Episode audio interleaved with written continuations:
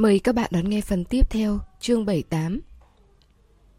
Nhà hàng của Trương Tư Ninh có vị trí rất thuận lợi, cả khu chỉ có một nhà hàng Tây này của cô.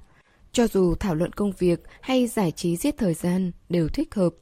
Trong tiệm có wifi, có điều hòa, tất cả vị trí chỗ ngồi đều được trang bị ổ cắm điện. Khách đến chỉ cần gọi một ấm trà là có thể ngồi trong tiệm cả ngày. Hôm nay thứ bảy, buổi sáng vệ cầm huyên đến công ty, buổi chiều đến nhà hàng của bà xã.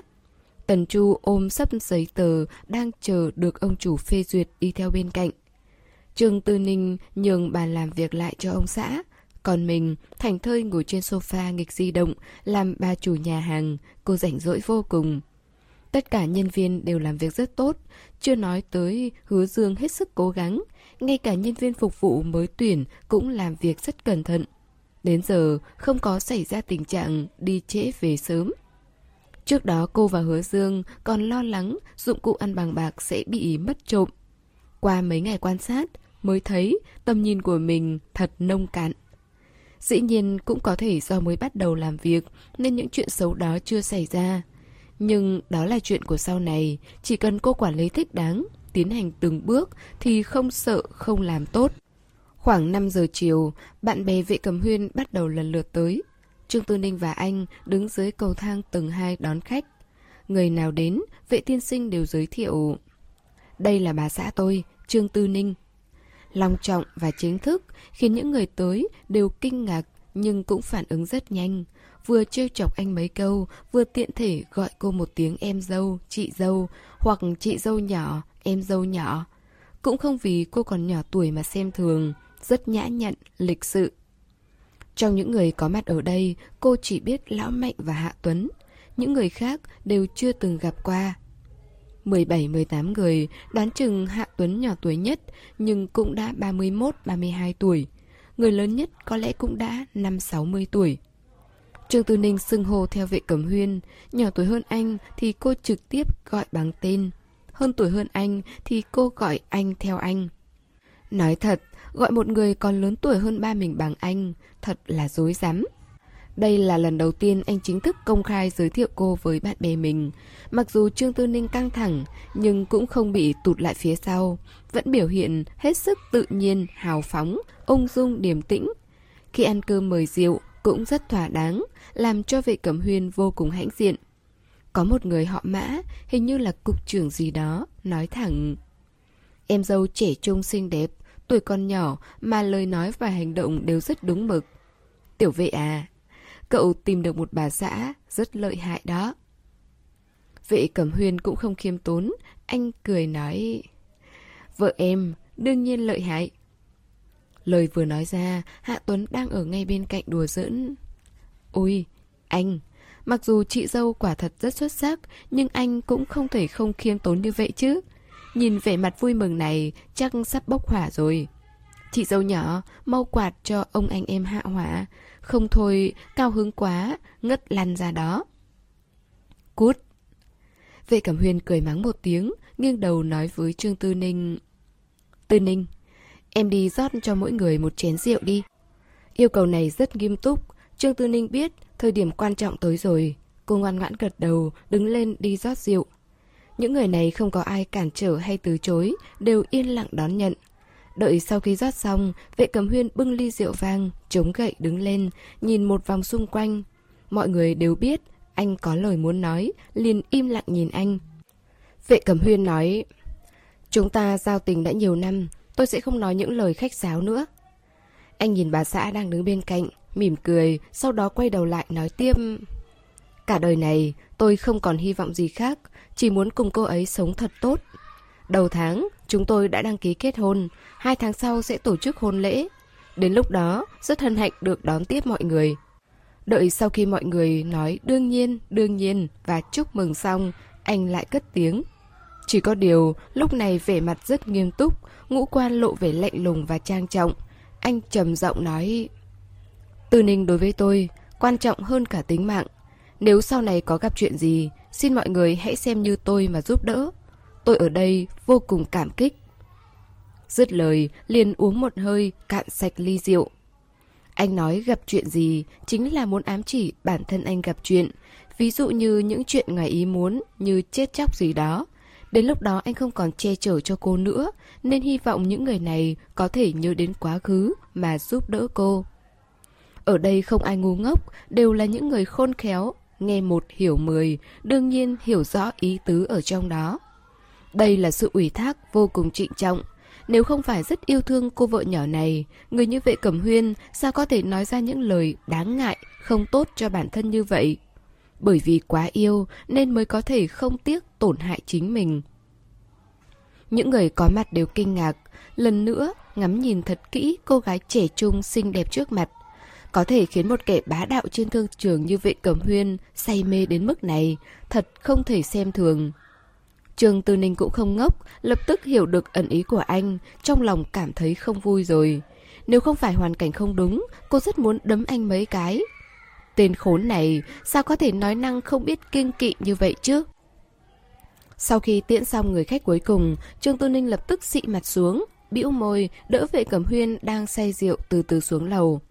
Sau khi dìu anh vào văn phòng, ngồi xuống sofa xong, cô không thèm quan tâm đến nữa, tự mình ngồi sang một bên hờn dỗi.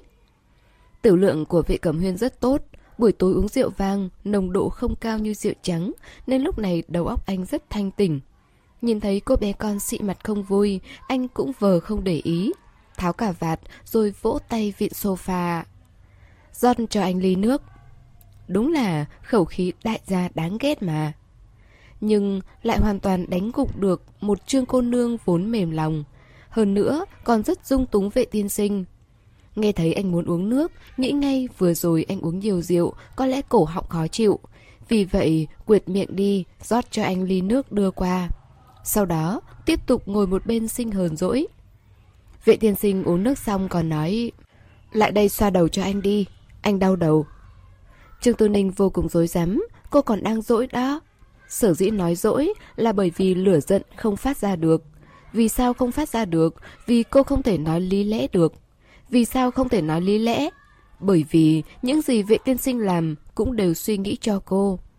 Đúng ra ngay lúc anh nói ở tiệc rượu, cô phải nổi giận mới hợp lý. Bây giờ, gió thổi mây trôi xong rồi, cô còn muốn nói lý lẽ thì có vẻ quá phi lý, quá gây sự. Cuối cùng, dưới sự hối thúc lần nữa của vệ tiên sinh, vệ phu nhân quyết định tạm thời thương xót anh, rất là quắn quéo, đi tới giúp anh massage đầu. Vệ cầm huyên để cô dịu dàng xoa bóp một lúc, thoải mái hít sâu một hơi, giơ tay kéo cô từ sau sofa đến phía trước, ôm cô vào lòng. Em giận gì nào? Cuộc sống con người ta phúc họa vô lường. Đương nhiên anh rất trân trọng cuộc sống, muốn cùng em bạc đầu dai lão. Nhưng chuyện gì cũng có ngộ nhỡ. Nếu thực sự có ngày đó, những người này đều đáng tin cậy. Hôm nay anh trịnh trọng giới thiệu em với mọi người, chính là muốn có một khởi đầu tốt. Hy vọng bọn họ có thể thật sự coi trọng em. Từ Ninh, em phải học cách trưởng thành, phải mạnh mẽ. Anh biết những lời này em không thích nghe, nhưng chúng ta sống trên đời này không dễ dàng gì. Những chuyện ngoài ý muốn đều có thể xảy ra bất cứ lúc nào. Không phải anh tự rủa mình, chỉ là hy vọng có thể trải cho em con đường vững chắc nhất. Anh còn chưa dứt lời, Trương Tư Ninh đã nằm úp mặt trong ngực anh, khóc òa lên. Sao anh làm vậy chứ? Em với anh mới kết hôn có mấy ngày, không phải lúc này không nên nói những lời đó sao? Vậy Cẩm Huyên, anh là tên khốn mà. Ngoan, không khóc. Tư Ninh, không khóc. Vệ Cẩm Huyên siết chặt cô vào lòng, khuyên một lần, lại một lần. Anh cũng không muốn cô đau lòng khổ sở. Nhưng nếu đã cưới cô, anh sẽ vì cô chịu trách nhiệm.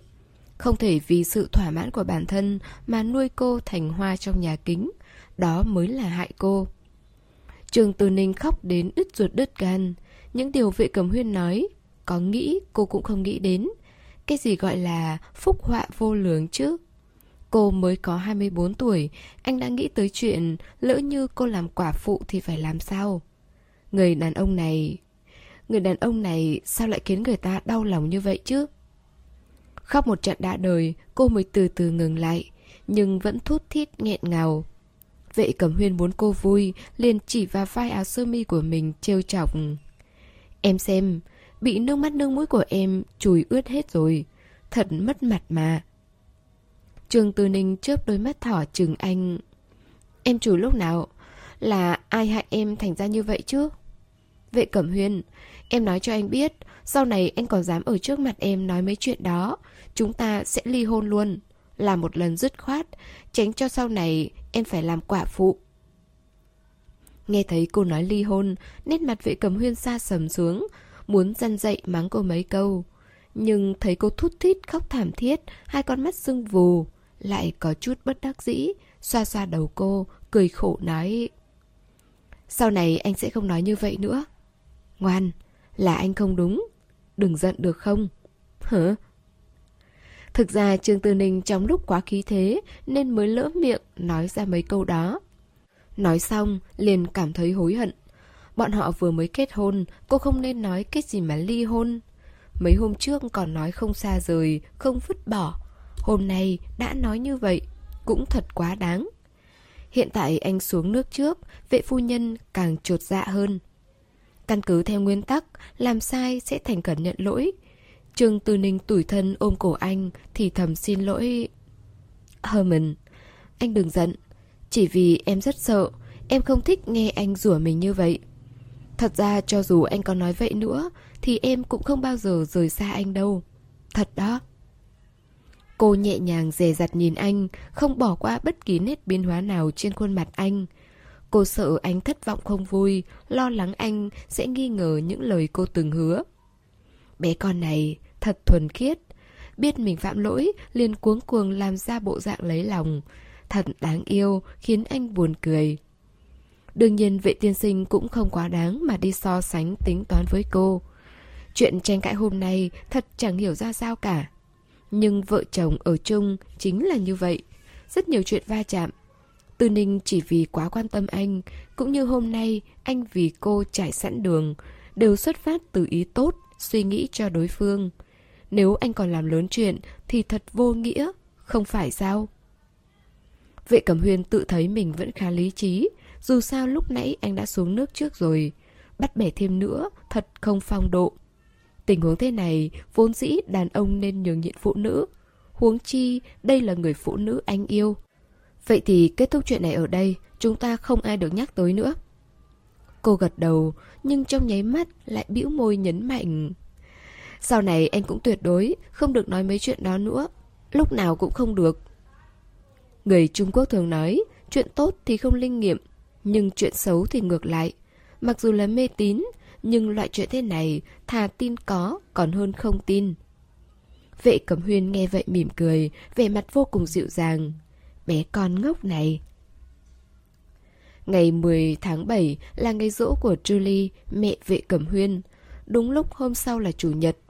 Thím Tàu đã được dặn dò trước đó, chuẩn bị sẵn 7-8 món đồ cúng. Trương Tư Ninh lái xe đến Nghĩa Trang cùng vệ Cẩm Huyên. Cô mua thêm giấy tiền vàng bạc, nhang đèn. Ở trên đường, vệ cầm Huyên nhìn thấy sắp giấy tiền vàng ở sau xe, còn có cả đĩnh vàng. Vệ cầm Huyên thật sự giờ khóc giờ cười. Anh nghĩ, cho dù bà có nhận được mấy thứ này, cũng không biết cách dùng. Trương Tư Ninh trừng mắt. Những thứ này đốt đi, qua đến bên kia đều thành tiền vàng. Tiền vàng thông dụng trên toàn thế giới, biết chưa? Câu trả lời của vệ cẩm huyên chính là gõ lên đầu cô một cái. Buổi sáng hai người đi khá sớm, chưa tới 7 giờ đã ra khỏi cửa. Lúc đến Nghĩa Trang vẫn chưa tới 9 giờ, nhưng mặt trời đã rất trói trang. Trương Tư Ninh đeo một cái kính dâm màu tím, cho vệ tiên sinh nhà mình đeo một cái tương tự. Nói là kính tình nhân mua trên mạng. Giữa hè đi ra ngoài mà không đeo kính, nói ra thì sẽ không tài nào mở được mắt. Huống chi ở nơi mồ mạ này, một gốc cây che bóng dâm cũng không có. Trường Tư Ninh sắp xếp đồ cúng ra, cắm nhang vào, cúi lại ba cái rồi bắt đầu đốt giấy tiền vàng. Vệ Cẩm Huyền đặt bó hoa bách hợp trước mộ, hướng về phía bia mộ nói xin chào bằng tiếng Pháp. Sau đó, anh nói tiếp những gì thì cô không hiểu. Trước đó cô chỉ mới học được cách chào hỏi bằng tiếng Pháp. Vừa rồi lúc cú lạy, cô đã sử dụng hết rồi. Vệ Cẩm Huyền nói một lúc rồi ngừng lại, quay sang nói với Trương Tư Ninh. Tư Ninh, Gọi mẹ đi. Trương Tư Ninh ngoan ngoãn gọi một tiếng mẹ. Vệ cầm huyên mỉm cười, ánh mắt nhìn vào tấm ảnh trên bia mộ, nói tiếp mấy câu, rồi cúi người xuống, giúp cô đốt giấy tiền vàng. Trương Tư Ninh xua tay không cho anh đụng vào. Em tự làm được rồi, anh đừng đụng vào. Đợi đốt hết giấy tiền vàng, Trương Tư Ninh bị hơi nóng hong đỏ bừng cả khuôn mặt, hệt như con tôm bị nướng trên lửa. khắp mặt đầu và cổ dính đầy mồ hôi. Vệ tiên sinh nhìn thấy, rất đau lòng, muốn nhanh chóng trở lại xe. Cô lại lấy từ trong túi ra một cái khăn lông nói Đợi em lau xong bia mộ rồi hãy đi. Động tác của cô rất nhanh nhẹn, hai phút sau đã làm xong. Sau đó chạy đến mộ mẹ ruột, lau chùi bia mộ rồi mới hài lòng rời đi. Xe đậu ở nơi dâm mát, vừa ngồi vào trong, Trương Tư Ninh vội vàng khởi động xe lên, mở điều hòa ở mức thấp nhất, cầm chai nước vệ cẩm huyên đưa tới, uống một mạch hơn nửa chai. Lúc này mới thở phì phò kêu lên. Hôm nay nóng quá trời đất luôn. Anh muốn nói, em cũng biết nóng, sao lại tùy hứng như vậy? Nhưng lời này anh không thể nói ra. Cô chu toàn mọi thứ như thế, chẳng phải vì anh sao? Rốt cuộc anh chỉ có thể nói... Em không sao chứ? Anh lo cô bị cảm nắng. Trương Tư Ninh nghe xong, vỗ ngực một cái. Sức khỏe em tốt lắm, anh yên tâm đi. Chỉ có điều cô mạnh miệng quá sớm, đến khi về tới nhà thì không xong chút nào. Cô bị tiêu chảy, dạ dày như đảo lộn, khuôn mặt xanh xao, nhợt nhạt, khiến vệ cẩm huyên sợ đến mức tâm trí hỗn loạn. Nhất thời không biết phải làm sao. Vẫn là thím tàu phản ứng mau lẹ, vội vàng chạy ra tiệm thuốc Tây dưới nhà, mua chai thuốc đông y trị cảm nắng về cho cô uống. Cô bị cảm nắng, không quá nghiêm trọng, nên uống vào lập tức có tác dụng. Dường như lúc này vị cầm huyên mới sống lại, thở ra một hơi dài, cả người mềm nhũn ngồi xuống giường. Quần áo trước đó vừa thay ra đều ướt sũng. Phải biết rằng trong nhà mở điều hòa, nhiệt độ ổn định chỉ có 20 độ. Thể chất của anh cũng không ra nhiều mồ hôi. Lúc này đổ nhiều mồ hôi như vậy, có thể thấy trước đó anh đã căng thẳng đến mức nào. Trường Tư Ninh đã ngủ thiếp đi, vệ cấm huyên ngồi bên cạnh, ngắm nhìn cô, một tay nắm lấy tay cô, tay kia thỉnh thoảng vuốt ve khuôn mặt cô. Cứ một lúc lại sờ lên chán, anh sợ cô sẽ phát sốt. Vệ tiên sinh, phu nhân không có việc gì nữa rồi, tôi xuống lầu nấu ít nước ô mai, đợi phu nhân tỉnh dậy là có thể uống ngay. Thiếm Tào ở một bên khẽ nói. Vệ Cẩm Huyên chỉ ừ một tiếng, xem như trả lời, ánh mắt không rời khỏi khuôn mặt nhỏ nhắn, vẫn còn tái nhợt của vợ mình. Anh có chút tự trách, lẽ ra không nên để cô tùy hứng. Trời nóng như vậy còn thắp hương, đốt giấy tiền vàng, còn không cho anh tới gần.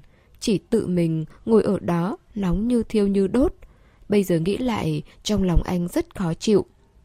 Trương Tư Ninh bệnh trận này mãi đến ba ngày sau mới khá hơn. Suốt thời gian này, vệ tiên sinh nhà cô chăm sóc rất kỹ lưỡng, không cho ra khỏi nhà, không được tùy tiện xuống đường, không ăn thức ăn có dầu mỡ. Di động qua 9 giờ tối, phải tắt máy, 10 giờ phải đi ngủ. Bản thân anh cũng không ra khỏi cửa, làm việc ngay tại nhà. Một ngày, Tần Chu phải chạy tới chạy lui ít nhất 5-6 lần. Trương Tư Ninh cảm thấy thật có lỗi với anh ta. Đợi đến khi cô khỏi bệnh hoàn toàn, vệ tiên sinh cũng chính thức nộp đơn từ chức lên tổng công ty bên Pháp. Lần này đúng là sóng dậy trùng khơi, Trương Tư Ninh không phải người trong vòng xoáy thương trường, nên không cảm nhận rõ rốt cuộc chuyện này có ý nghĩa thế nào. Cô chỉ biết, gần đây điện thoại liên tục gọi tới vệ tiên sinh, hầu như những lúc hai người ở chung nói chuyện chưa được một hai câu đã bị điện thoại cắt ngang. Có khi dạng sáng 2-3 giờ còn có điện thoại gọi tới, Thật là... Nhưng vệ cẩm huyên cũng bắt đầu thực sự nhàn rỗi. Anh nộp đơn từ trước, đợi tổng công ty bên Pháp điều đặc phái viên sang, thanh tra hết các khoản mục, bàn giao công việc rõ ràng.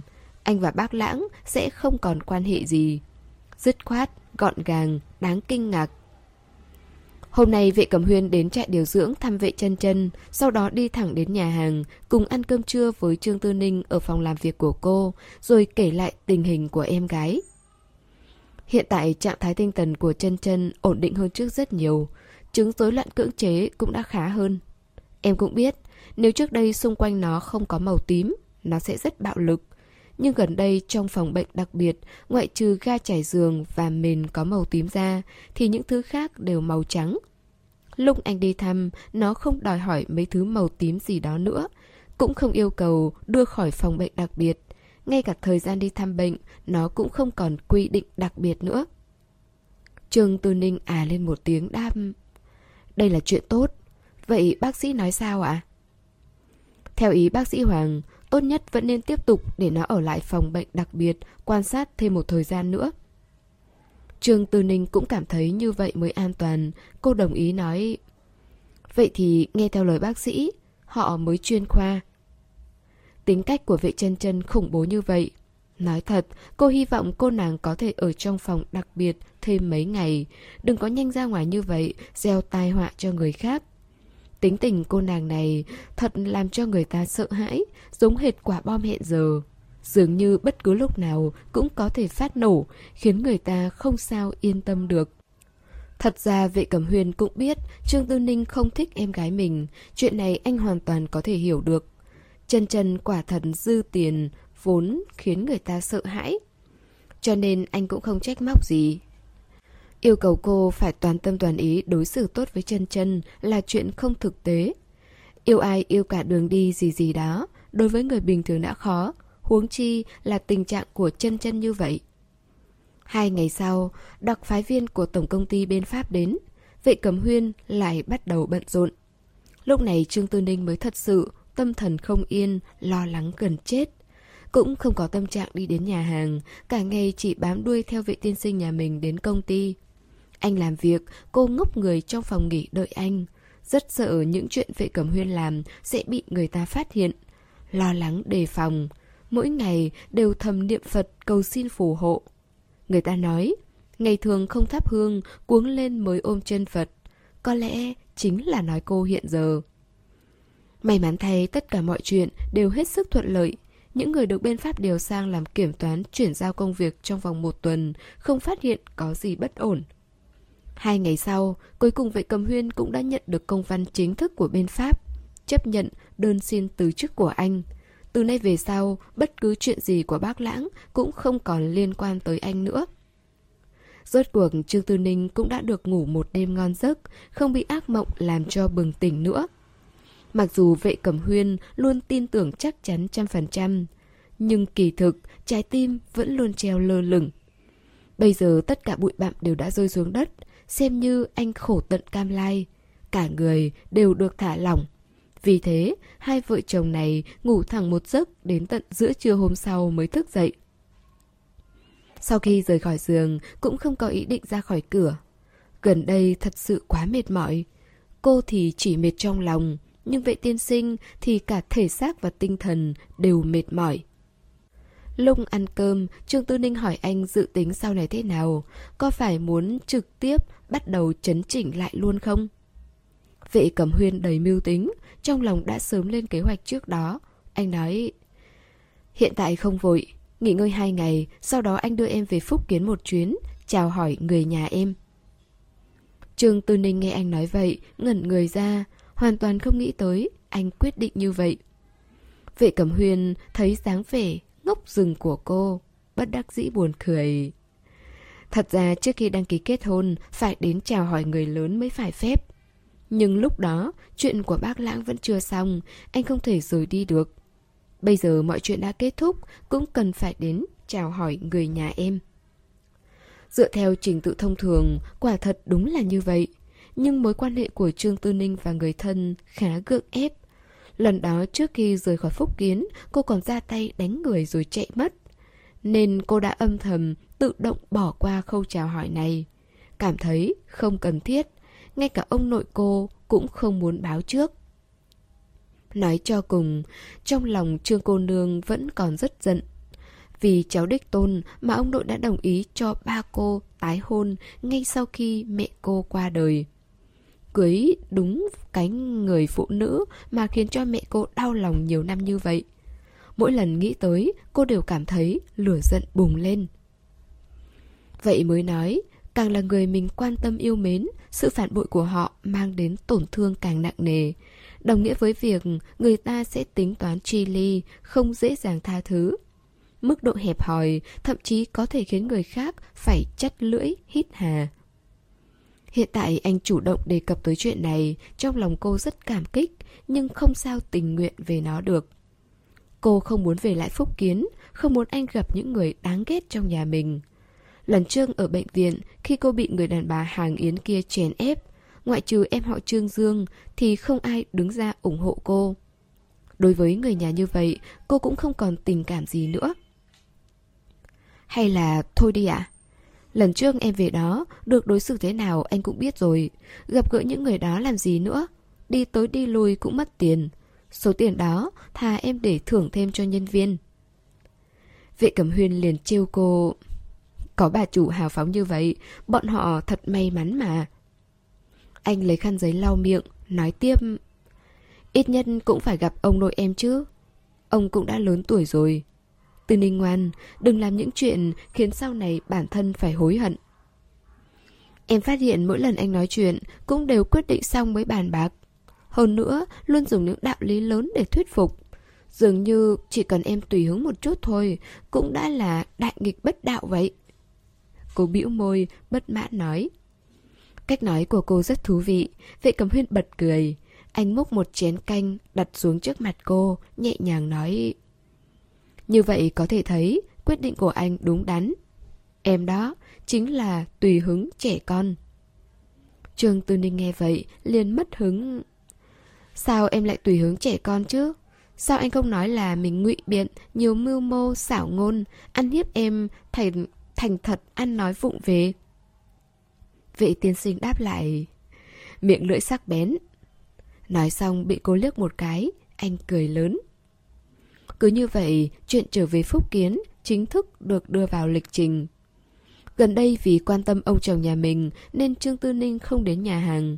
Cũng may có hứa dương ở đó. Trước kia chỉ thấy cậu là một đứa nhỏ thành thật. Bây giờ nhìn lại cũng rất có năng lực quản lý. Cô cậu rất có nề nếp. Tất cả mọi việc đều dựa theo quy định trong tiệm mà làm. Tự mình là tấm gương tốt, luôn làm việc nhiều hơn người khác, còn rất có trách nhiệm. Mỗi tối đều là người cuối cùng đi một vòng kiểm tra dụng cụ, cửa nẻo, điện đóm xong hết mới yên tâm. Cho nên lần về quê này, việc ở nhà hàng cũng không có gì cần cô lo lắng. Bình thường Trương Tư Ninh hay gửi tin nhắn QQ tâm sự với em họ, hỏi thăm tình hình sức khỏe của ông nội. Sau khi phẫu thuật, sức khỏe của ông cụ phục hồi khá tốt, Mặc dù thân thể không được khỏe mạnh như trước, nhưng vẫn ăn ngủ bình thường. Có thể đi tản bộ công viên, tìm bạn chơi cờ. Lần này cô đưa ông xã về cùng, không có liên hệ trước với chú thím út, cũng không nói với em họ mà trực tiếp gọi điện cho ông nội. Ông cụ nhận được điện thoại của Trương Tư Ninh thì vô cùng kích động. Mặc dù ông có số điện thoại của cháu gái nhưng không dám chủ động gọi trước. Nói thẳng ra, ông cụ vẫn cảm thấy bản thân mình có lỗi. Hơn nữa, lần trước sau khi phẫu thuật xong, biết cháu gái bị hàng yến chọc giận bỏ đi, lại càng áy náy hơn. Cảm thấy vì quyết định trước đây của mình đã khiến cháu gái phải tha hương. Hơn nữa, bây giờ cháu trai đích tôn đang thất vọng như vậy, cảm giác áy náy kia càng mênh mang như biển. Lúc này nghe cháu gái nói, sắp đưa chồng mình trở về thăm và không muốn mọi người biết Ông cụ không chút nghĩ ngợi, liền gật đầu đồng ý. Còn nói chắc chắn sẽ giữ bí mật, không nói với ai khác. Ra khỏi sân bay, Trương Tư Ninh và vệ cầm huyên đi trước, nhóm bốn người tiểu trịnh, xách hành lý đi theo phía sau. Đội hình cũng giống trước đây, chỉ là lúc này có thêm ông chủ. Vẫn là quản lý du lần trước ra đón, Tuy hiện tại vệ tiên sinh không còn là tổng giám đốc của bác lãng nữa, nhưng anh là người có bản lĩnh, khiến người ta cam tâm tình nguyện, một lòng trung thành, dốc sức đi theo. Vệ, vệ tổng, ngài có khỏe không? Hoan nghênh ngài đến Phúc Kiến. Quản lý Du nhìn thấy vệ cầm huyên thì kích động không nói nên lời, cứ lắp bà lắp bắp mãi. Khuôn mặt vuông vức, bình thường rất nghiêm nghị, chính trực, cứ thế lộ ra nét tiểu nhân nịnh hót khiến Trương Tư Ninh suýt nữa không nhịn được bật cười. Vệ tiên sinh nhà cô đúng là tê giác mà. Quản lý Du, đã lâu không gặp, mấy ngày này làm phiền anh rồi. Vệ cẩm huyền khách khí bắt tay anh ta rồi ôm Trương Tư Ninh đến bên cạnh. Còn phải cảm ơn quản lý Du lần trước đã chiếu cố vợ tôi. Quản lý Du kinh ngạc. Đã kết hôn rồi sao? Sau đó, hít một hơi thật sâu, tự nhủ. May mà lần trước không có điều gì thất lễ. Anh ta hướng về phía Trương Tư Ninh cười cười, rồi nhìn ông chủ nói... Không, không có gì phiền. Chiếu cố Trương ở vệ phu nhân là chuyện nên làm. Chỉ là lần trước gấp gáp quá nên không có chiêu đãi thật tốt. Thật sự hổ thẹn, hổ thẹn. Lần trước quản lý Du đã giúp đỡ tôi rất nhiều, lần này cũng phải phiền anh rồi. Trương Tư Ninh hợp thời nói. Đâu có gì, đâu có gì đâu. Mấy người vừa trò chuyện vừa lên xe, vẫn là tiểu trịnh lái xe, Trương Tư Ninh và vệ cẩm huyên ngồi ở phía sau, quản lý Du ngồi vị trí phó lái. Những người còn lại ngồi một chiếc xe khác. Người đi theo bên cạnh quản lý Du lần này vẫn là Tiểu Vương và Tiểu Đặng. Tiểu Vương cao to, ngăm đen, Tiểu Đặng trắng trẻo, mập mạp. Hai người nhìn vô cùng đối lập, nên cô rất dễ phân biệt.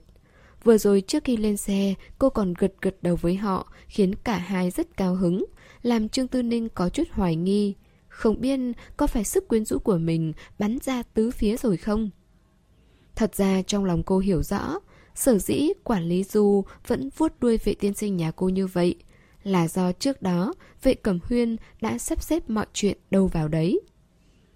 Thật ra bây giờ bác lãng chỉ còn cái vỏ hình thức, bên trong đã trống không. Những công ty con như thế này chỉ mất một khoảng thời gian thay tên đổi họ, vẫn do vệ tiên sinh làm chủ. Cho nên về cơ bản, ông chủ của bọn họ không đổi. Thật ra, chiêu lập lờ đánh lận con đen này của vệ tiên sinh, cô không cách nào hiểu được. Suốt cuộc anh đã làm gì? Có thể lọt qua kẽ hở của pháp luật dễ dàng vậy sao? Rõ ràng là chi nhánh của bác lãng, sao có thể biến hóa nhanh chóng thành doanh nghiệp của riêng anh được? Cô cảm thấy rất phức tạp. Nhưng vệ cẩm huyền cứ nói cô ngốc, không phải người trên thương trường. Nghe thì cũng không hiểu được. Nên căn bản cũng không có giải thích. Thật ra Trương Tư Ninh nghi ngờ vệ cẩm huyên nhà cô có sử dụng thủ đoạn phi pháp. Nhưng cô không phải là người thích truy hỏi tranh cãi. Hỏi mấy lần không nhận được câu trả lời, cô cũng bỏ qua một bên, không thèm hỏi nữa. Dù sao bây giờ, anh đã cắt đứt hoàn toàn với bác lãng. Mọi người vẫn ở khách sạn lần trước. Chỉ có điều phòng ở hiện tại cao cấp hơn là phòng tổng thống đó. Đây chính là sự khác biệt giữa vua và hoàng hậu. Sự đãi ngộ dành cho vua bao giờ cũng cao hơn hoàng hậu một bậc. Sau khi mọi người đi rồi, Trương Tư Ninh vừa lấy đồ ra khỏi hành lý, vừa chua lòm nói Thân phận vệ tiên sinh thật cao quý mà. Lần trước em đến đây cũng không được ở phòng cao cấp như ngài. Vệ cẩm huyên búng vào chán cô. Nghịch ngợm. Mau lấy đồ cho anh rồi đi mở nước nào. Phúc kiến nóng quá, quần áo anh ướt đẫm hết rồi. Hôm nay nhiệt độ ở Phúc Kiến lên đến hơn 40 độ. Bây giờ đang là giữa trưa, vệ tiên sinh mặc đồ Âu, không nóng mới là lạ. Trương Tư Ninh quỳ thấp một chân xuống, ra vẻ cung kính tuân mệnh, trêu chọc anh. Dạ, tiểu nhân sẽ đi lấy nước, hầu hạ ngài tắm rửa. Bẩm quân vương. Nói xong một câu đầu ngô mình sở như vậy, rồi chạy đi nhanh như chớp, để lại vệ tiên sinh cười nghiêng ngả ở phía sau. Sau khi giải quyết xong chuyện của bác lãng, anh thật sự thư thái hơn rất nhiều. Phòng tắm trong phòng tổng thống được xây dựng theo kiểu không gian mở, bồn tắm hình vuông, mỗi cạnh khoảng 3 thước.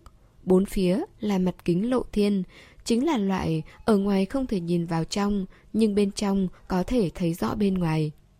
Tâm tình của vệ tiên sinh rất tốt, mạnh mẽ kéo vệ phu nhân vào tắm uyên ương. Hai người lăn lộn trong bồn một trận, mãi hơn một tiếng sau mới ra khỏi phòng tắm. Trương Tu Ninh sấy tóc cho vệ cẩm huyên. Lúc chuẩn bị hong tóc mình, vệ tiên sinh đã cầm máy sấy, vỗ vỗ xuống sofa bên cạnh. Lại đây, anh làm cho. Em thấy anh bảo em lại đây, giống như đang kêu chó vậy á. Cô cố tình bới móc, nhưng lại cười híp mắt ngồi xuống. Có người hầu hạ, thật sướng mà. Vệ Cẩm Huyền giúp cô hong tóc, nhưng tay chân thì vô cùng tay máy. Khi thì khẽ hôn tai cô, khi thì mút nhẹ lên gáy, lưu lại vết hôn. Có khi còn cố ý vòng tay qua ngực cô, còn cố tình đụng chạm vào. trường Tư Ninh cũng không thèm quản, để mặc anh tự do chơi đùa. Cô ngồi im bất động như núi. Đợi hai người làm xong, đã gần 2 giờ chiều. Trước đó đã nói với quản lý Du sẽ không ăn cơm cùng bọn họ. Nên Trương Tư Ninh gọi điện thoại bảo phục vụ, mang cơm, mang mấy món ăn Pháp lên.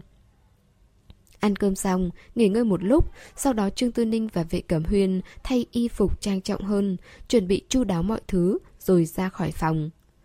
Bọn họ không rời khỏi khách sạn, chỉ là vệ tiên sinh kiên trì muốn đứng ở cửa khách sạn đón ông cụ. Anh nói, vốn dĩ anh nên đến nhà chào hỏi người lớn, nhưng vì không tiện mới chuyển đến gặp mặt ở khách sạn. Chuyện này có chút không phải phép rồi. Là con cháu, tự mình ra nghênh đón là chuyện nên làm. Lung Trương Tư Ninh nghe anh giải thích như vậy, trong lòng mềm nhũn đến rối tinh rối mù. Ôm cổ anh, vuốt mông ngựa nịnh nọt.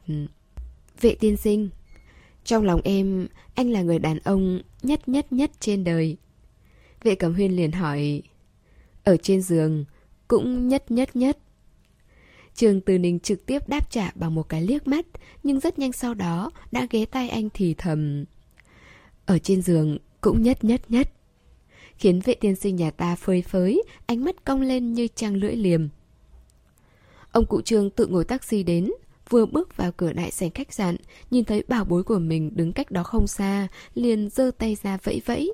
Rồi thấy còn có một người đàn ông cao to, khí chất không tầm thường, đứng chống gậy ở bên cạnh, khuôn mặt đang tươi cười của ông lập tức thu vào.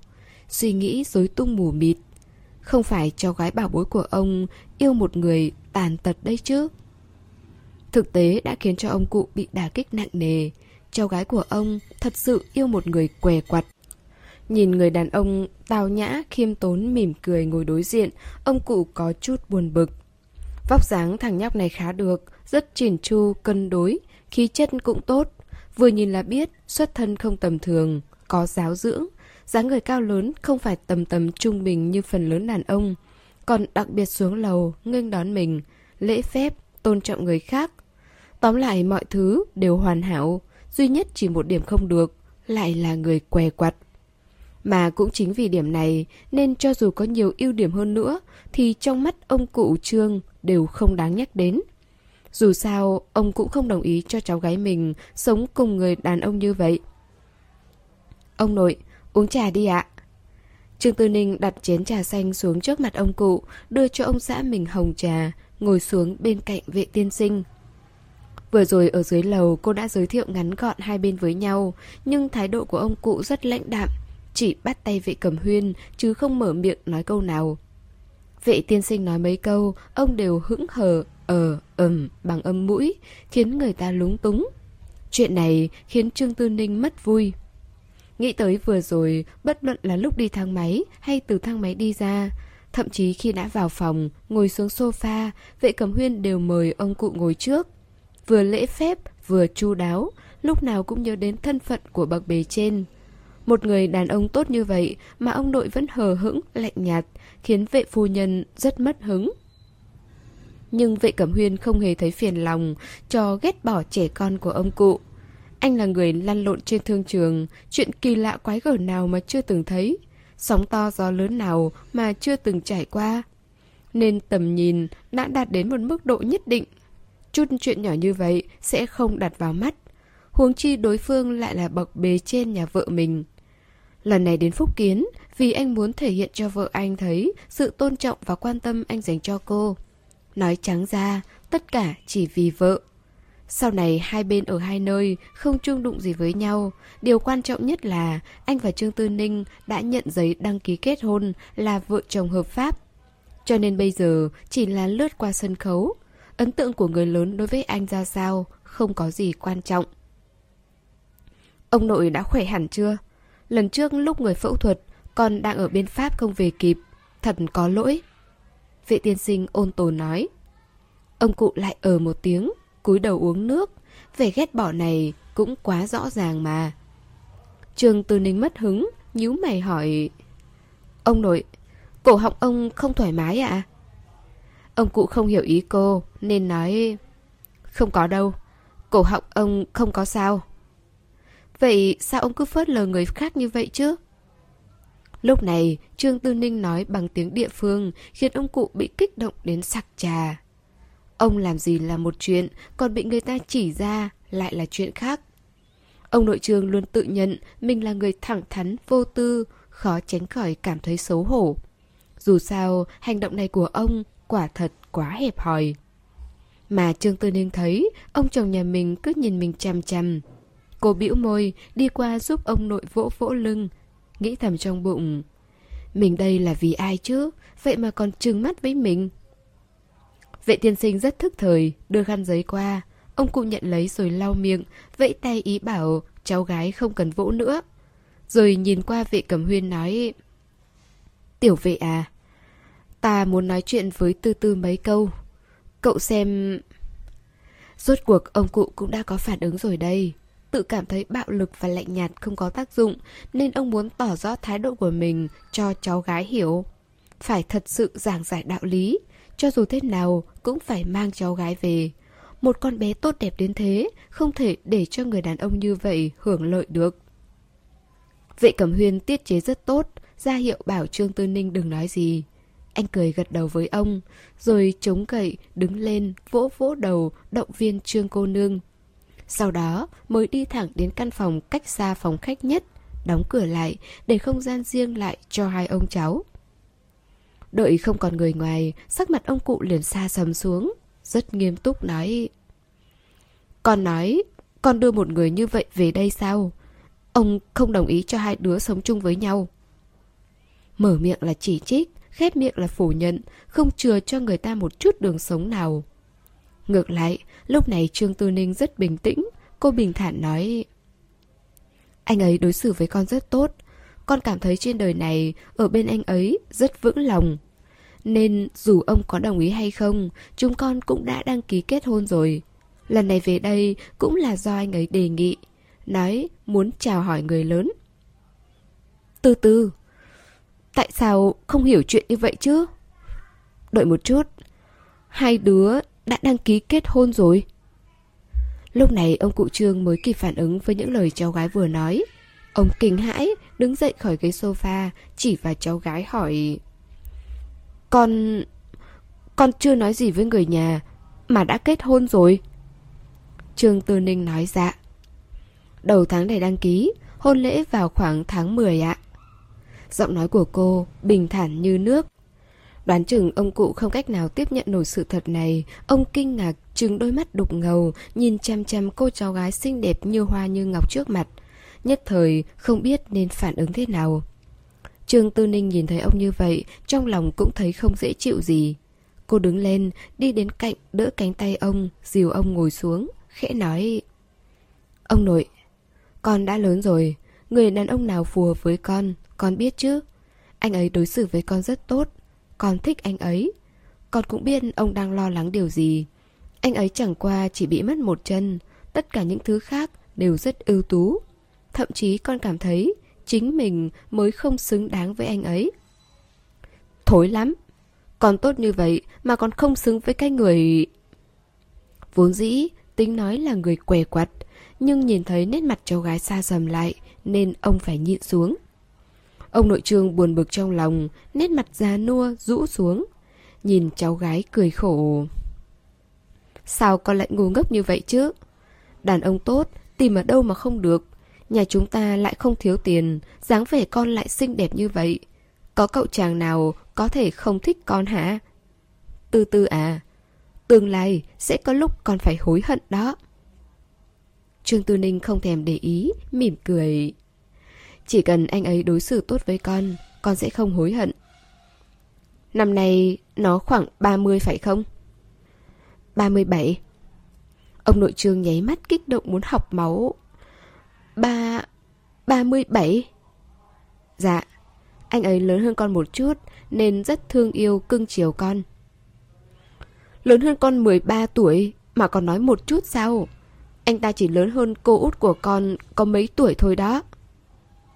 Ông nội trường cảm thấy đau cả não.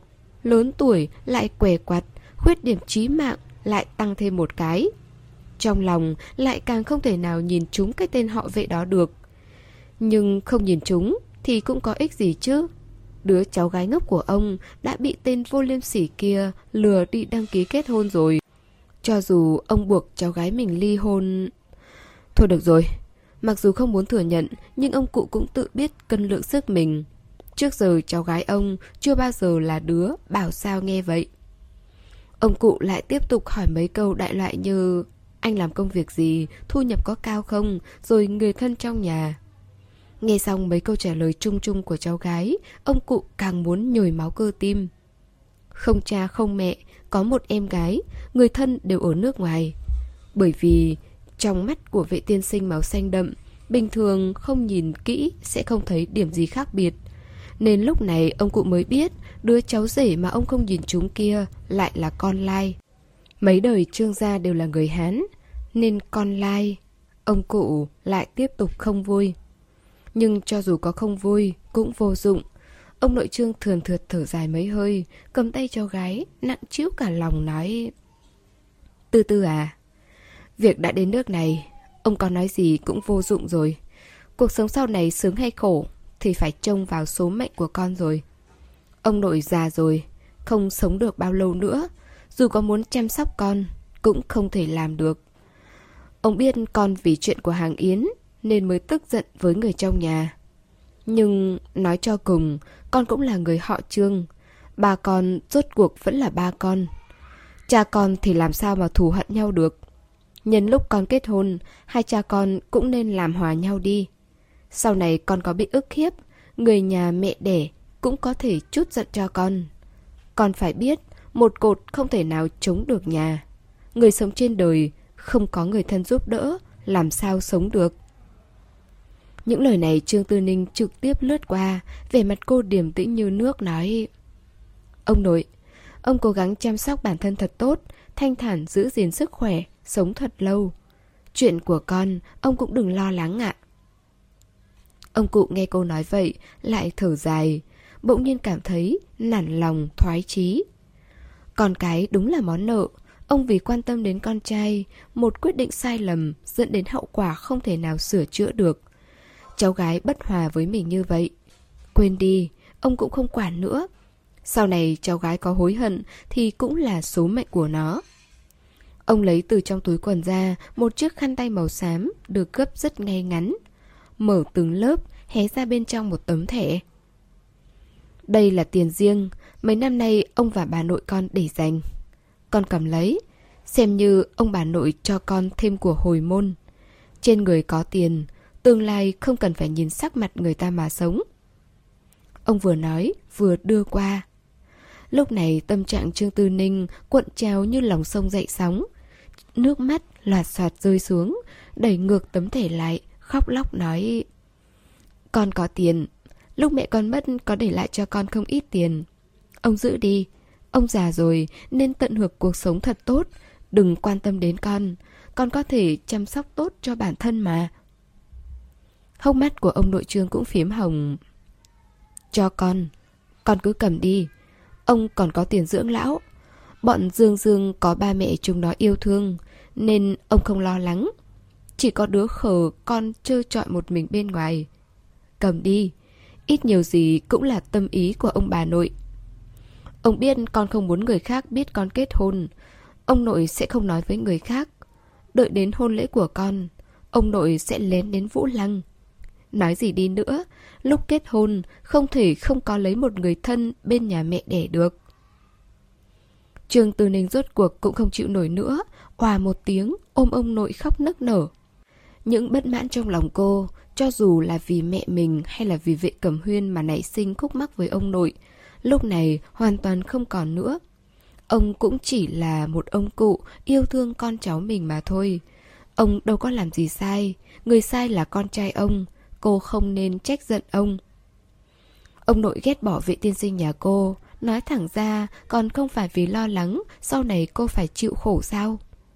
Trương Tư Ninh vô cùng khổ sở, cô tự trách chính mình, xấu hổ, đau lòng, ôm ông nội nói xin lỗi. Thật xin lỗi, giống con thú nhỏ kêu khóc khiến người ta xót xa. Ông cụ bị ảnh hưởng của cháu gái cũng thút thít khóc thầm. Vệ tiên sinh đang định mở cửa nhìn xem hai ông cháu có tranh cãi không. Thấy cảnh đó, vệ tiên sinh hoảng hốt, vội vàng đi ra, vỗ lưng Trương Tư Ninh, bảo cô đừng khóc nữa. Anh khẽ thì thầm bên tai cô. Ông nội vừa làm phẫu thuật tim, tránh quá đau lòng. Em đừng khóc nữa, cẩn thận ông nội lại phát bệnh. Trương cô nương nghe anh nói vậy, lập tức không dám khóc nữa, thút thít buông lỏng cánh tay đang ôm ông nội ra, nhận khăn tay vệ cẩm huyên đưa qua, lau lau mặt. Ông cụ trương nhìn thấy vệ tiên sinh đứng phía sau, cũng khóc không đổi nữa. Lúc này, cảm thấy mất hết mặt mũi trước người ngoài. Cho nên khi vệ cẩm huyên nói Ông nội, ông có muốn đến nhà vệ sinh rửa mặt không? Ông cự hừ một tiếng rồi đi ra theo hướng anh chỉ. Trường Từ Ninh hít hít mũi rồi giải thích qua loa lý do vừa nãy khóc cho vệ tiên sinh nhà mình nghe. Vừa nói, vừa đưa chi phiếu trong tay cho anh xem. Anh xem, đây là của hồi môn ông nội cho em. Ông lo lắng sau này anh sẽ đối xử với em không tốt. Ông nội nói, trong tay có tiền sẽ không phải lo lắng gì nữa. Sau này em không cần phải nhìn sắc mặt anh mà sống. Vệ Cẩm Huyên nghe xong, giờ khóc giờ cười, véo cái mũi đã đỏ ửng lên vì khóc của cô, dịu dàng nói Đây là tâm ý của ông nội, em cất đi, sau này chúng ta sẽ đền đáp ông bằng cách khác. Anh rất hiểu hoàn cảnh nhà vợ mình, cũng biết cô có khúc mắc với người thân, cho nên đến nay anh vẫn giữ thái độ xa cách và thận trọng với những người này. Thậm chí hôm nay nhìn thấy ông cụ cũng không thật sự kính trọng nhưng lúc này, cách nhìn của anh đối với ông cụ đã tốt hơn. Ít nhất lão ông này cũng thật lòng yêu thương cháu gái mình. Có thể ở một khía cạnh nào đó, ông đã không cân nhắc kỹ, nhưng tình cảm dành cho cô là chân thành, không chút tạp chất. Chỉ một điểm này đã khiến vệ tiên sinh mở lòng, tôn kính ông cụ. Trương Tư Ninh dạ một tiếng, đáng thương nhìn anh bàn bạc. Herman, sau này em muốn đưa ông nội đến Vũ Lăng chăm sóc. Ông ở với hàng Yến không tốt, Chú thím út thì sợ ba em nên không dám đón ông nội về ở cùng. Ông bà đại gia của cô vừa kiêu ngạo vừa sĩ diện, cho rằng ông ta là con cả trong nhà, cha mẹ phải ở cùng ông ta. Nếu không mọi người sẽ nghĩ ông ta bất hiếu. Suy nghĩ rất cố chấp, nhưng ông ta là trụ cột của trương gia nên không ai dám làm trái ý. Vệ Cẩm Huyên ủng hộ, anh nói được. Chỉ cần em vui, sao cũng được hết. Nói xong còn vỗ vỗ lưng cô, hôn lên trán cô một cái. Tư ninh ngoan, đừng buồn nữa. Em khóc, anh thương lắm.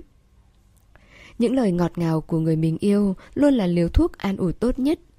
Trương Tư Ninh mím môi, mỉm cười, hai má lúng đồng tiền nơi khóe miệng, như ẩn như hiện, vô cùng đáng yêu. Vệ tiên sinh nhìn thấy rất vui. Mỗi khi cô cười, thế giới của anh bừng sáng tươi đẹp như ánh mặt trời rực rỡ ngày đông. Ông nội trường sĩ diện ở trong nhà vệ sinh rửa tay mãi, một lúc lâu sau mới lấy lại dáng vẻ trưởng bối, từ từ đi ra. Nhìn thấy cháu gái bảo bối nhà mình đang đóng tổ trong ngực người đàn ông khác, liền nổi lửa giận. Giận xong mới chợt nhớ ra, người ta đã là vợ chồng, ôm ấp nhau cũng là chuyện hợp pháp, nên toàn thân đều cảm thấy thoải mái, ủ rũ, ỉu xìu, vừa chán nản, vừa không cam lòng. Sao lại thích một người đàn ông què quặt như vậy chứ? Sao có thể thích người đàn ông như vậy? Ông cụ nghĩ thế nào cũng cảm thấy tim máu sôi sục. Nhưng vì cháu gái nên ông nhịn. Ba người lại ngồi xuống. Ông nội trương nhìn vệ cẩm huyên miễn cưỡng nở nụ cười cứng nhắc, ra vẻ ôn hòa nói Tiểu vệ à, từ từ nhà chúng tôi là đứa nhỏ rất tốt. Từ nhỏ đã được cưng chiều như hoa như trứng, lớn lên trong mật ngọt chưa từng chịu khổ, chưa từng vất vả. Ta đã nghe từ từ nói hoàn cảnh của cậu. Cậu là đứa nhỏ tốt. Nói tới đây, vẻ mặt của ông cụ có chút méo mó. Hít mấy hơi thật sâu mới nói tiếp. Ta giao phó cho cậu. Sau này nếu nó có làm sai điều gì, có chỗ nào không tốt, cậu lớn hơn nó, tầm nhìn rộng, cố nhường nhịn nó một chút. Vệ tiên sinh rất trịnh trọng nói Ông yên tâm, Cô ấy còn quan trọng hơn cả tính mạng của con. Lời này phân lượng không nhẹ, nhưng trong lòng ông cụ không mấy tin. Chỉ nghĩ anh ba hoa nói cho dễ nghe mà thôi. Quan trọng hơn tính mạng ư? Trên đời này có ai không luyến tiếc sinh mệnh của mình? Cho nên ông không tin, cũng không hy vọng người đàn ông trước mắt này thật sự xem cháu gái mình quan trọng hơn cả tính mạng. Chỉ cần không ức hiếp nó là tốt rồi. Tuy trong lòng nghĩ vậy, nhưng trên mặt ông nội trương cũng không biểu hiện gì, chỉ phảng phất lộ ra nét vui mừng mỉm cười. Tốt, tốt, ta yên tâm giao tư tư cho cậu. Tiểu vệ à, mặc dù người trương gia đều ở Phúc Kiến, nhưng mà chúng tôi cũng có chút mặt mũi ở đây. Sau này nếu cậu có chuyện gì, cũng đừng khách khí, đều là người một nhà, giúp đỡ hỗ trợ nhau mà thôi. Đây cũng tựa như một lời cảnh báo, ông cụ muốn nói cho anh biết, người của trương gia không dễ bị ức hiếp. Nếu cậu dám bắt nạt cháu gái tôi, chúng tôi cũng không phải quả hồng mềm mặc cho người nắn bóp. Trường Từ Ninh nghe thấy vậy, nước mắt lại lưng chồng. Vệ tiên sinh vờ như không hiểu lời cảnh báo của ông cụ, mỉm cười gật đầu. Ông nội, ông yên tâm, con sẽ đối xử với cô ấy thật tốt. Nếu đã cưới cô ấy, con sẽ vì cô ấy chịu trách nhiệm. Những lời này có thể khiến ông cụ hài lòng hơn cái gì mệnh mệnh sinh mệnh kia rất nhiều. Nét cười trên khuôn mặt ông nội trương rất chân thành, ánh mắt cũng dịu lại. Sau đó, ông cụ bảo Trương Tư Ninh tránh mặt một lát. Ông muốn nói mấy câu với tiểu vệ. Con vào nhà vệ sinh rửa mặt mũi đi. Ngay câu đầu tiên đã đuổi cháu gái đi rồi. Trương Tư Ninh thầm cảm thấy buồn cười. Nhưng ông nội như vậy lại khiến cô cảm thấy ấm áp vui vẻ, vô cùng thỏa mãn. Ông nội nói gì với vệ tiên sinh, Trương Tư Ninh không biết, cô cũng không cố truy hỏi ông xã nhà mình. Thực ra nghĩ một chút cũng có thể đoán được, không ngoài mấy lời tha thiết dặn dò mà thôi. Buổi tối, ông cụ ở lại ăn một bữa cơm với cháu gái và cháu rể. Nghe cháu gái nói muốn đón mình đến Vũ Lăng ở một thời gian, ông cụ rất xúc động. Ông và con dâu hàng Yến không nhìn mặt nhau, cháu trai tôn nghị cũng không thích ông lão lọm khọm thích quản đông quản tây. Con trai đứng kẹp ở giữa, mỗi khi có chuyện gì luôn ba phải. Con trai thứ hai và vợ nó thì luôn nhìn sắc mặt của anh cả mà làm việc. Con gái út trong nhà còn có bố mẹ chồng, ông đến cũng không thích hợp. Bà bạn già vừa mất, ông có mục giữa cũng không ai quan tâm. Ông cụ không còn làm ra vẻ nghiêm chỉnh nữa, ông nói... Được ạ, à, để ông sắp xếp. Sắp xếp ở đây xong, mấy hôm nữa ông sẽ đến Vũ Lăng. Đúng lúc nhìn xem nhà hàng cháu gái ông mở. Trương Tư Ninh nghe được câu trả lời chắc chắn, lập tức mỉm cười rạng rỡ. Vốn dĩ Trương Cô Nương và Vệ Tiên Sinh lên kế hoạch sẽ ở lại Phúc Kiến khoảng 2-3 ngày. Cô muốn đến thăm mộ ông bà ngoại, đốt chút giấy tiền vàng. Nhưng đáng tiếc, kế hoạch không theo kịp biến hóa. Mới sáng sớm hôm sau, trại an dưỡng ở Vũ Lăng gọi điện tới, nói vệ chân chân làm loạn, đòi xuất viện. ẩm ý rất khủng khiếp. Thậm chí còn có hành động tự tổn thương chính mình. Sau khi Trương Tư Ninh nghe tin tức đó, không biết nói gì luôn. Không còn cách nào khác, chỉ có thể vội vàng gọi điện thoại tạm biệt ông nội, vội vã lên máy bay, chạy về Vũ Lăng với vệ tiên sinh. Máy bay hạ cánh, Lão Trịnh và Tần Chu đã có mặt đợi sẵn ở sân bay. Hai chiếc xe, cộng thêm nhóm bốn người Tiểu Trịnh, tám người ngồi vừa đủ. Tiểu Trịnh lái xe thay Tần Chu, Tần Chu ngồi ở vị trí phó lái, xoay người lại, báo cáo tình hình với ông chủ. Tôi đã đến bệnh viện xem qua, tình trạng của vị tiểu thư thật sự không tốt lắm, liên tục làm ầm lên đòi xuất viện. Nói là phải về Mỹ, cứu Sầm Giang. Cứu Sầm Giang? Trương Tư Ninh hiếu kỳ, nhìn về phía vệ cẩm huyên không phải vẫn chưa nói cho cô ấy nghe chuyện của Sầm Giang sao? Vệ tiên sinh trầm mặt, thản nhiên nói Chúng ta không nói, vậy chỉ có thể là người của Sầm Gia nói thôi. Sau cùng, cười lạnh một tiếng khiến người ta dựng thẳng hết tóc gáy. Có điều, người Sầm ra quả thật đặc sắc hiếm thấy. Hết dùng chiến thuật vu hồi thông qua người khác tiếp cận, lôi kéo tình cảm của vệ cẩm huyên, thì lại làm chuyện tiểu nhân đi hạ thuốc người ta. Không phải sớm nói thẳng ra với vệ chân chân luôn là được rồi sao? Cần gì phải đi hết đường ngang ngõ tắt, đắc tội với người ta, rồi mới nghĩ tới chuyện đi thẳng một mạch như vậy. Hứng thú cũng thật lạ. Hình thức tư duy của những người này quả thật khiến người ta không dám khen tặng. Mặc dù xe đi với tốc độ khá nhanh, cũng không có kẹt xe hay xảy ra chuyện gì bất ngờ, nhưng trại an dưỡng cách sân bay khá xa. Khi đến nơi, đã hơn 12 giờ trưa. Vệ Cẩm Huyên không cho Trương Tư Ninh đi theo, sợ dáng vẻ điên loạn của em gái sẽ làm cô sợ hãi. Anh nói, anh dẫn theo Tần Chu vào đó, em đợi trong xe, được không? Tuy là câu hỏi, nhưng Trương Tư Ninh nghe thấy sự khẳng định trong đó. Đối với chuyện này, cô đương nhiên không yêu cầu quá đáng. Lần trước đến nơi khám bệnh, nhìn thấy cảnh tượng đó. Thỉnh thoảng nhớ lại, trên tay vẫn còn sởn gai ốc. Rất đáng sợ. Vệ tiên sinh dẫn theo Tần Chu vào trong. Trương Tư Ninh không có việc gì làm, liền lấy di động ra chơi game. Tiểu Trịnh đang ngồi phía trước, bỗng nhiên gọi bà chủ. Trương Tư Ninh ừ một tiếng ngẩng đầu lên, Tiểu Trịnh xoay người, ngượng ngùng gãi đầu. Cái kia, hôn lễ của cô và vị tiên sinh... Um, phù rể... Uh, cô xem tôi có thích hợp không? Trương Tư Ninh phản ứng chậm nửa nhịp, sau đó gật đầu nói... Được, thích hợp mà. Để tôi về nói với vệ tiên sinh một tiếng, anh làm phù rể.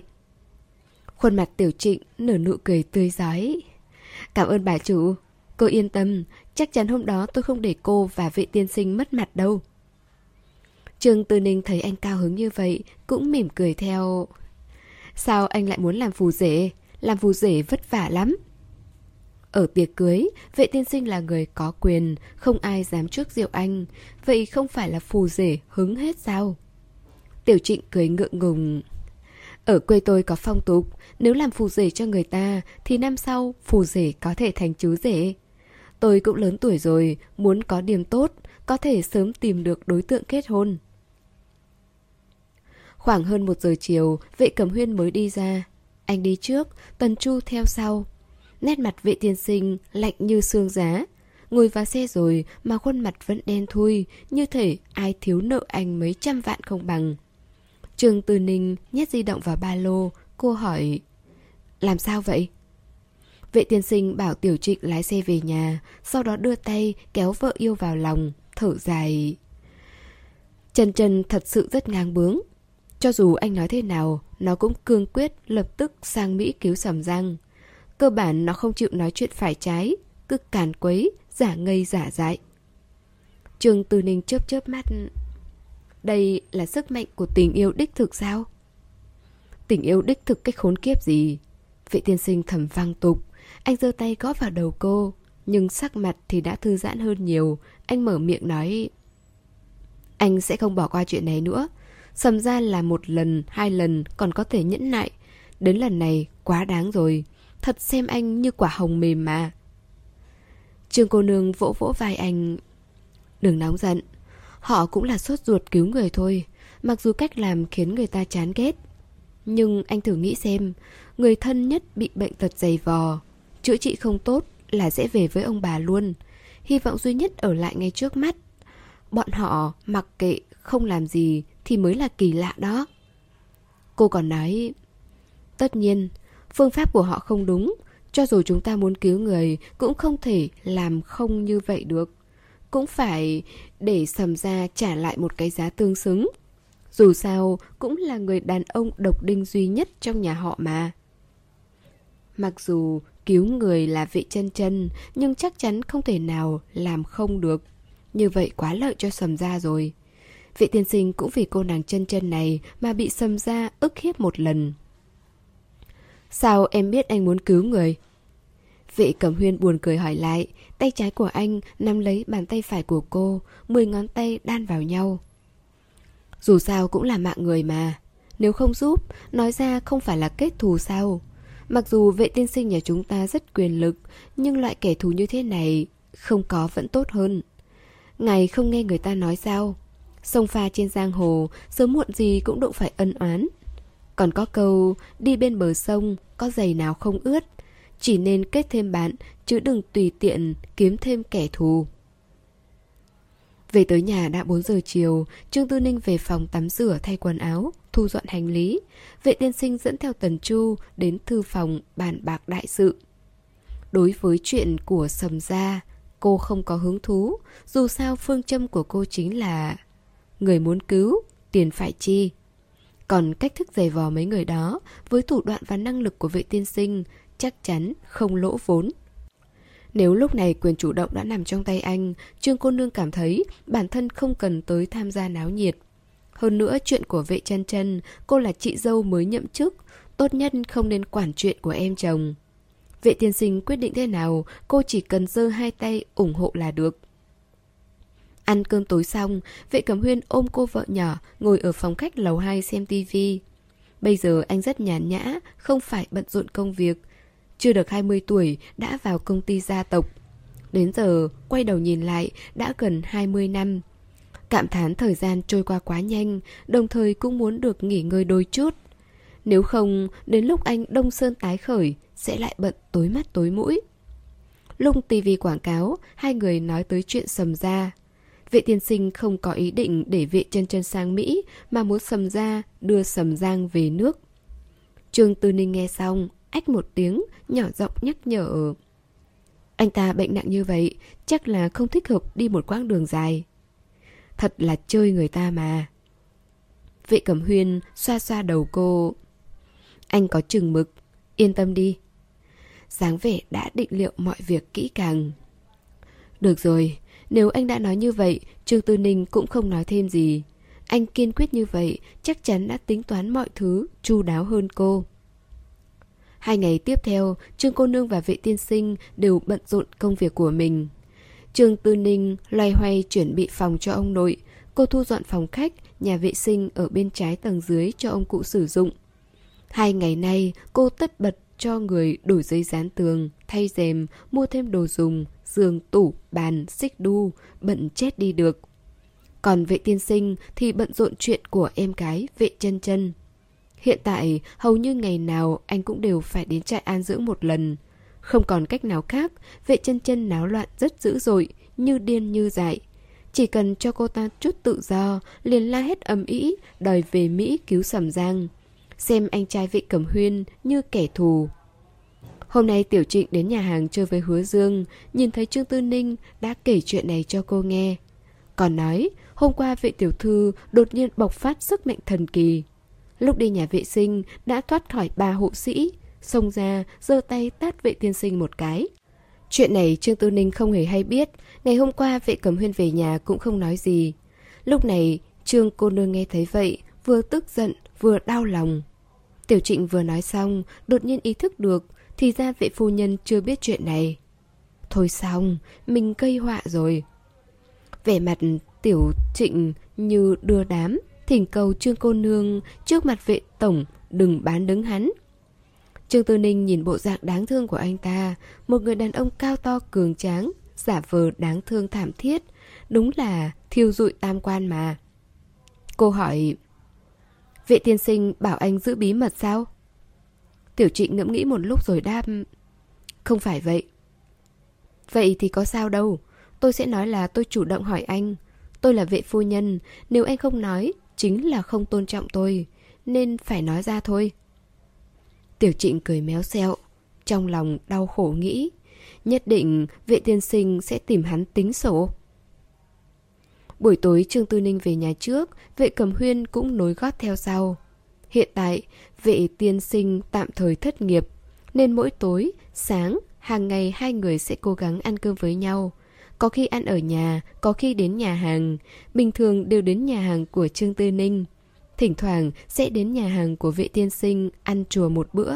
Dù sao cũng rất thoải mái.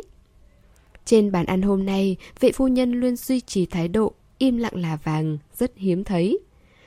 Bất luận vệ tiên sinh nói gì, cũng chỉ ừm, à, dạ, ha ha. Sau đó, vệ tiên sinh liền nhận ra có biến rồi. Trước kia anh có thói quen lúc ăn cơm không nói chuyện, nhưng bị Trương Tư Ninh lôi kéo mãi. Bây giờ bình thường lúc ăn cơm sẽ nói chuyện tán gẫu với cô, đùa giỡn, rất thú vị. Chuyện này đã trở thành thói quen, đột nhiên hôm nay ăn cơm cô không thèm để ý tới anh, anh còn cảm thấy rất kỳ quặc. Tư Ninh, em sao vậy? Anh dịu dàng hỏi. Trường Tư Ninh chớp mắt liếc anh một cái, không thèm để ý đến, tiếp tục cúi xuống im lặng ăn cơm. Vệ tiên sinh rất ngạc nhiên, đây là đang giận sao? Anh tự vấn hôm nay. À không, chính xác là gần đây, hình như anh không có làm chuyện gì chọc giận cô hết. Anh gắp một miếng sườn xào chua ngọt, đặt vào chén cô hỏi. Không vui sao?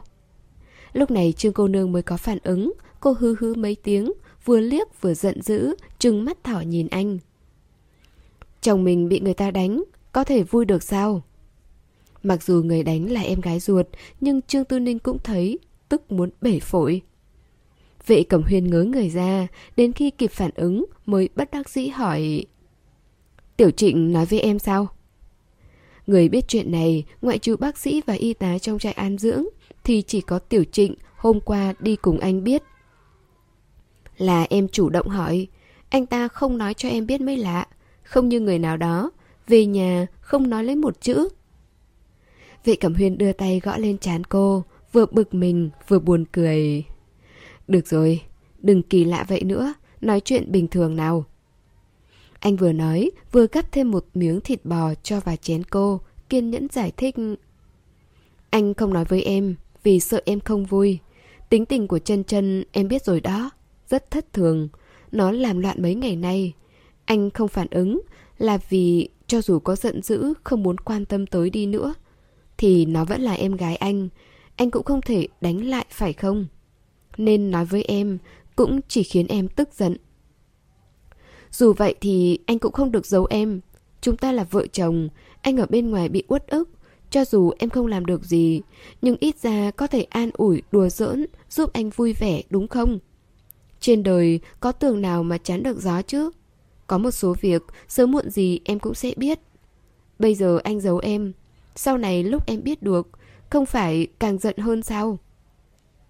Hơn nữa, còn giận hơn hiện tại gấp trăm lần.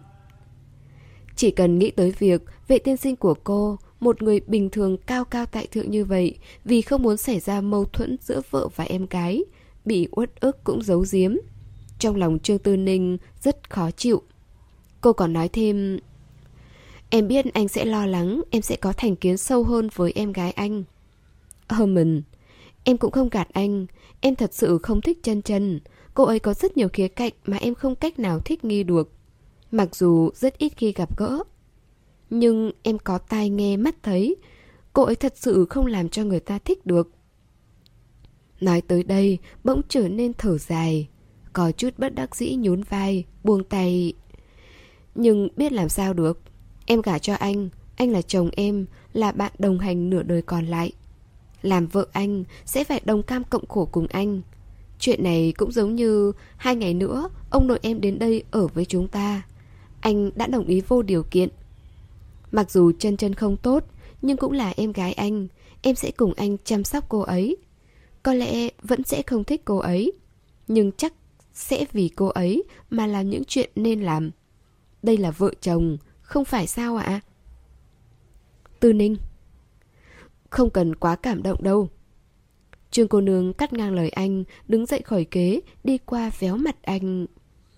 Nhưng chuyện nào ra chuyện đó, điều quan trọng trước nhất của vợ chồng là thẳng thắn, thành thật. Vệ thiên sinh, anh phạm quy rồi, nên phải chịu phạt, biết không? Vệ Cẩm Huyên rất cảm động, nghe bà xã nói phải chịu phạt, chẳng chút do dự, gật đầu đồng ý. Vì thế buổi tối sau khi trở về phòng, vợ yêu nâng chân lên, đưa cho anh cái đồ cắt móng tay nói Niệm tình anh mới vi phạm lần đầu nên chỉ phạt cảnh cáo. Cắt móng chân cho em đi. Lại hai ngày nữa trôi qua, không biết Vệ Cẩm Huyên đã nói gì với Sầm Gia. Dù sao bên kia đã đồng ý. Năm ngày sau, Sầm Giang sẽ đến Bắc Kinh làm phẫu thuật ghép tủy. Điều kiện chữa bệnh ở Vũ Lăng không thể nào so sánh được với Bắc Kinh. Đây đã là nhượng bộ lớn nhất của Sầm Gia. Có điều, nếu Sầm Gia có thể chịu được chặng đường xa xôi sóc này như vậy, thì tình trạng sức khỏe không đến mức quá tệ. Vậy anh đòi Sầm Gia bao nhiêu tiền? Trương Tư Ninh vô cùng hào hứng hỏi. Loại chuyện thế này, nhận tiền là cách đơn giản, thuận tiện nhất. Những thứ khác, với mối quan hệ cứng nhắc gần như thù hằn giữa hai nhà, thì cái gì cũng không thích hợp. Vệ tiên sinh thuận miệng nói ra một con số, một miệng Trương Tư Ninh trực tiếp mở to, tròn, hình chữ O. Nhiều như vậy sao? Sầm ra cũng thật hào phóng mà. Kỳ thực cô còn muốn nói, người đàn ông của cô quá phúc hắc rồi. Vệ cầm huyên cười nhạo. Số tiền này đối với Sầm Gia mà nói, hoàn toàn trong phạm vi chấp nhận được. Nếu không sao có thể đồng ý bỏ ra số tiền đó. Anh làm việc không vượt quá giới hạn, nên dù Sầm Gia có đau lòng xót của đi nữa, cũng không đến mức oán hận. May mắn là các chỉ số của chân chân và Sầm Gia đều rất tương thích. Cho dù không phải hiện tại, thì vì tương lai sau này, Sầm Gia cũng chỉ có cách vuốt đuôi anh. Với số tiền này, ít ra cả đời chân chân không cần phải lo lắng gì nữa. Anh cũng xem như không làm gì có lỗi với nó, không để nó làm chuyện ngu ngốc, cứu người không công. Anh trao đổi với cô. Tư Ninh, toàn bộ số tiền này anh tính giữ lại cho chân chân. Trương Tư Ninh không quan tâm đáp. Sao cũng được ạ, em không có ý kiến đâu.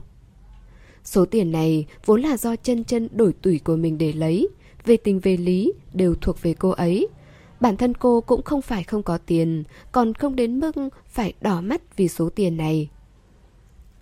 Năm ngày sau, vệ tiên sinh dẫn vệ chân chân đi Bắc Kinh. Lần đi Bắc Kinh này, anh dẫn theo 20 người đi cùng. Vốn dĩ cô cũng muốn đi theo, nhưng ngày hôm sau, ông nội sẽ đến Vũ Lăng, cô phải ở lại đón ông nội. Ông cụ đi cùng với em họ Trương Dương. Đợi đến khi đón được người rồi, ngồi vào trong xe, Trương Tư Ninh mới biết. Hai vị này vụng trộm chạy tới đây. Lên máy bay mới nhắn tin báo cho người nhà biết mình đi đâu. Chị, chuyện này xem như em liều mình giúp quân tử. Ông nội nói muốn tiêu sái lén đi một chuyến. Em không nói với ai hết, ngay cả chương trình cũng không biết. Bây giờ nó biết được, chắc khóc tắt thở rồi. Trương Tư Ninh câm nín, phát giận nói Chị đã chuẩn bị chu đáo Ông nội có thể đi theo người chị sắp xếp Ai bảo em nhào vô giúp vui hả? Nói đến đây, ông cụ Trương đang ngắm nhìn phong cảnh ngoài cửa sổ. Xoay đầu lại, khụ một tiếng, giải thích giúp cháu trai. Từ từ à Đây là lần đầu tiên ông nội đến Vũ Lăng. Cái người họ đặng còn sắp xếp Ông không quen biết Làm phiền người ta không tốt. Nghĩ tới Dương Dương cứ mãi ẩm ý đòi tới thăm con. Ông liền nói với nó Bảo nó đi theo ông. Con đừng trách nó Trương Tư Ninh phát hờn Cười mắng Ông nội Con không trách nó Con chỉ nói dưỡng với nó thôi Chỉ có điều Hai người lén đến đây Trong nhà chắc ẩm ý ngất trời quá Các bạn thân mến, chúng ta vừa đón nghe phần tiếp theo của bộ truyện Ngày em đến của tác giả Tĩnh Phi Tuyết. Hẹn gặp lại các bạn ở phần tiếp theo. Để ủng hộ kênh, quý vị có thể để lại bình luận cũng như chia sẻ hoặc có thể ủng hộ tài chính trực tiếp về các địa chỉ đã được ghi ở phần mô tả.